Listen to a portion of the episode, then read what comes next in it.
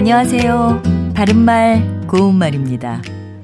근육은 뼈와 함께 우리 신체를 지탱시키는 기둥 역할을 하고 있죠. 요즘은 건강을 위해 또 보기 좋은 몸을 위해서 근육을 만들고 키우는 분들도 많아지고 있습니다. 나이가 들면 특히 하체 근육이 빠지기 쉬운데요. 그 중에서도 큰 근육인 허벅지 근육을 단련하면 여러모로 좋다고 하지요. 허벅지는 허벅다리 안쪽에 살이 깊은 곳을 말하기도 하지만 넓적다리의 윗부분을 가리키기도 합니다. 그리고 이 넓적다리는 다리에서 무릎 관절 위의 부분을 말합니다. 넓적다리. 어, 그렇다면 이것을 글자로 표기할 때 첫 음절 너 밑에 리을 받침과 리을 비읍 받침 중에서 어느 것을 쓰는 게 맞을까요? 이 경우에는 리을 비읍 받침을 쓰는 것이 맞습니다. 넓적다리로 발음되는 것에서 그 이유를 찾아볼 수가 있는데요.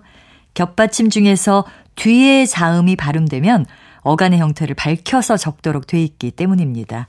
넓적다리의 경우 리을 비읍 받침 중에서 뒤에 자음인 비읍으로 발음이 되니까요.